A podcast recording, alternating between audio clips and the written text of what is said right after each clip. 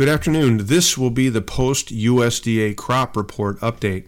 USDA updated their numbers at 11 o'clock this morning, giving us a new round of yield uh, estimates and demand estimates. Uh, there was a small surprise in the corn yield.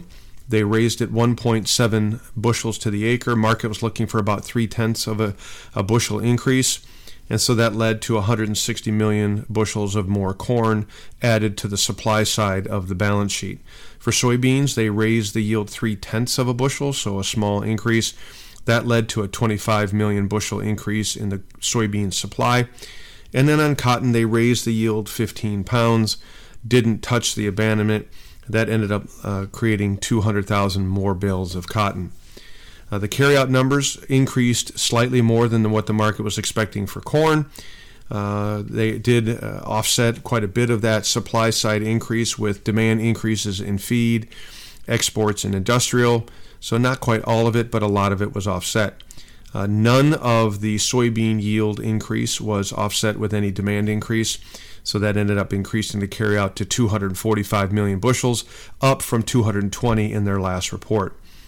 In cotton, they lowered demand uh, on the domestic front, and so that ended up increasing the carryout by some 400,000 bales. So we moved from a below pipeline carryout of 2.8 million bales up to 3.2 million bales, slightly above, um, you know, uh, tight ending stocks, uh, pipeline ending stocks on cotton. Uh, what was the big news of the morning, though, before that was a very large export sales report again for cotton, almost 400,000 bales. So, here in the last two weeks, we've sold some 900,000 bales of cotton, almost a million bales in the last two weeks. So, it's pretty clear that these lower prices are doing their job in stimulating demand. That's exactly what we want. Uh, I still feel like for cotton that the crop size is overstated. The government kept the abandonment number at 22 percent. Uh, remember, last year the number was 47%.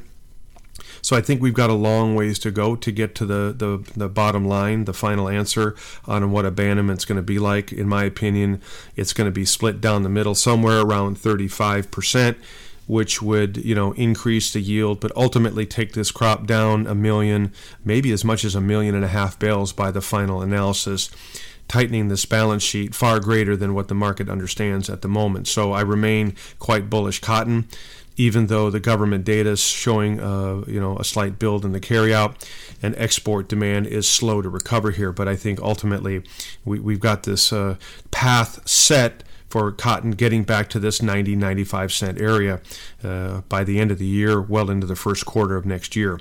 So, no change in our opinion on cotton prices going forward.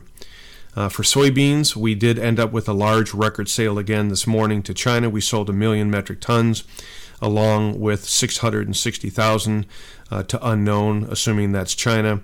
But ultimately, this ended up being one of the 11th largest sales, spot sales to China on record. So these lower prices and and the drought that's brewing in Brazil are starting to get the interest of China. So that demand structure is starting to come in on soybeans as well, very similar to cotton. Um, in uh, corn, the demand is relatively stable. Still a little bit, uh, we're on pace to hit the government number on export sales, actually slightly ahead. And so ultimately, these lower prices are doing the job on corn as well. Where the real story goes forward now is a combination of the scale of the managed money. There are short positions in corn, there are short positions in wheat, which are near record large for this time of year uh, a relatively small length in soybeans, so they're way under positioned uh, right now uh, for the commodity sector. And the scale of this drought in South America. Ag Resource lowered their soybean yield estimate from the 163, where the government is now, down to 156. That's 7 million metric tons. That's 256 million bushels. So while the market may be bearish today on the price action of this sort of find of 25 million bushels on the U.S. balance sheet, on the back end we're losing 250 million, almost 10 times that amount in Brazil so far. Not too dissimilar discussion in corn, where the government is at 129 million metric tons in Brazil, and private analysts are coming in closer to 123, 124. So somewhere around 200 million bushels on global production shortfall coming out of South America.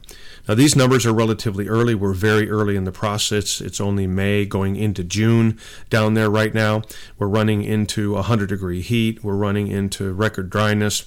And uh, as the weeks progress, the deeper we get into this, the more likely the crop losses will start to escalate from here. So I'm expecting, while the price action this afternoon is negative on corn because we surprised on the yield increase, corn's down 8 cents right now, retesting uh, the contract lows on December. Beans are down 23 cents. Wheat's down about 10 cents in Chicago. Uh, for soybeans, this would be a, a, healthy correction off of these recent strong moves. We could see a pullback for another really 20, 30 cents and still hit support and be just fine. Corn looks like it'll have more work to do based on this government data now and the funds emboldening the funds to sell even more. But I expect them to build out, you know, larger short positions over the next few weeks. Ultimately, South American weather will dominate the discussion, along with uh, increases in U.S. demand that will go forward from here. Uh, with that tightening of the uh, South American crops, I expect uh, big increases in export demand for soybeans, and then right behind that, big increases in uh, demand for corn. That would ultimately still move us toward these targets that we have in place for 5, 550 uh, by the end of this year on corn, maybe into the first quarter of next year, along with uh, soybeans in that 14 to 15 dollar area by the end of the year, first quarter of next year, and then with cotton getting back to that 90 95 cents. The government's been, uh, you know, will not move the South American production numbers for quite a while, and they'll be very slow to respond to these new impulses of demand that we're seeing. So ultimately, I expect a grinding market here for a few more weeks, and then and then we will get uh, move the discussion away from the supply side and more into new and refreshed demand coming for U.S. So that's the update. No changes in any of our pricing targets. I think just based on this report, it's going to be delayed here for a few weeks. Let the funds get more emboldened and build out larger short positions that ultimately by the end of the year they're going to have to blow out of. Okay, that's the update. Hope you have a wonderful afternoon. Talk to you soon.